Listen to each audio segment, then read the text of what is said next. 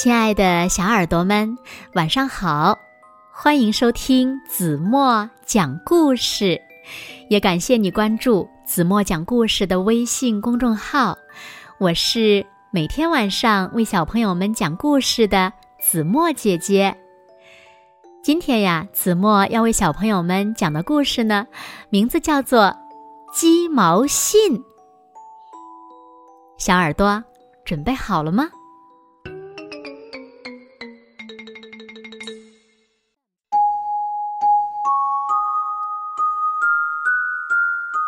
在抗日战争时期，十三岁的海娃是村里的儿童团团长。小家伙呀，很机灵，不但站岗放哨，还经常帮助游击队送信呢。有一天，海娃去给住在张家庄的八路军王连长送信，这是一封沾着鸡毛的信。海娃送过这种信。他知道呀，只有十万火急的信才会沾上鸡毛呢。海娃走过村外的池塘边，发现池塘里的荷花马上就要凋谢了，一个个大莲蓬仰面朝天的站在水里。海娃好想采几个莲蓬呀，不行，这封信太重要了，我可不能耽误时间。海娃马上打消了自己的想法。海娃正要赶路，忽然听到几声枪响，不好，有情况！海娃马上察觉到危险，他站到一块大石头上，向枪声传来的方向一看，发现一队日本兵迎面走来。想躲，已经来不及了。海娃可急坏了，这可怎么办呀？日本兵一搜查，鸡毛信就会落到日本兵的手里。他到处想找地方把信藏起来。他跳下石头，想把信压在石头下面，但石头太重了，他用尽了力气也没能搬动大石头。已经听到日本兵叽里呱啦的说话声了，海娃急中生智，扑通一下跳进池塘，弄破一个莲蓬，把信藏到莲蓬里。然后，海娃采了几个还没成熟的莲蓬，爬到岸上，装作有滋有味的吃起来。他刚剥开一个莲蓬，日本军官就走过来了。喂，小孩，你在干什么？日本军官一边问，一边拔出军刀吓唬海娃。我我我我我饿，来采。海娃装作害怕的样子，哆哆嗦嗦地说：“日本军官拿着莲蓬左看右看。”海娃发现日本军官根本不知道莲蓬怎么吃，就故意拿着一个莲蓬咬了一口。那个日本军官学着海娃的样子，也拿过莲蓬，咔嚓咬了一口。呸！日本军官马上把咬进口里的莲蓬吐出来。原来莲蓬又苦又涩。小海。良心大大的坏！日本军官非常生气，把海娃手里的莲蓬全抢过来丢在地上，还狠狠地踩了几脚。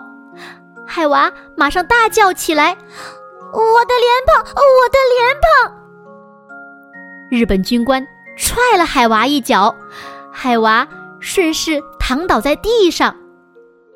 日本军官这才带着队伍走了。等日本兵走远了，海娃急忙爬起来，跳进池塘，踩下了那个藏着鸡毛信的莲蓬，爬上岸，飞快地赶往张家庄。海娃及时地把信送到了王连长手里，八路军呢根据这份情报，打了一个漂亮的歼灭战，消灭了一队前来进犯的日本军。大家都夸海娃聪明，还给海娃做了一朵小红花呢。好了，亲爱的小耳朵们，今天的故事呀，子墨就为大家讲到这里了。那这个鸡毛信的故事是不是跟我们原来学过的不太一样呢？那小朋友们，你们知道一封信插上鸡毛代表着什么吗？快快留言告诉子墨姐姐吧。好了，那今天就到这里吧。明天晚上八点半，子墨依然会在这里用一个好听的故事等你回来哦。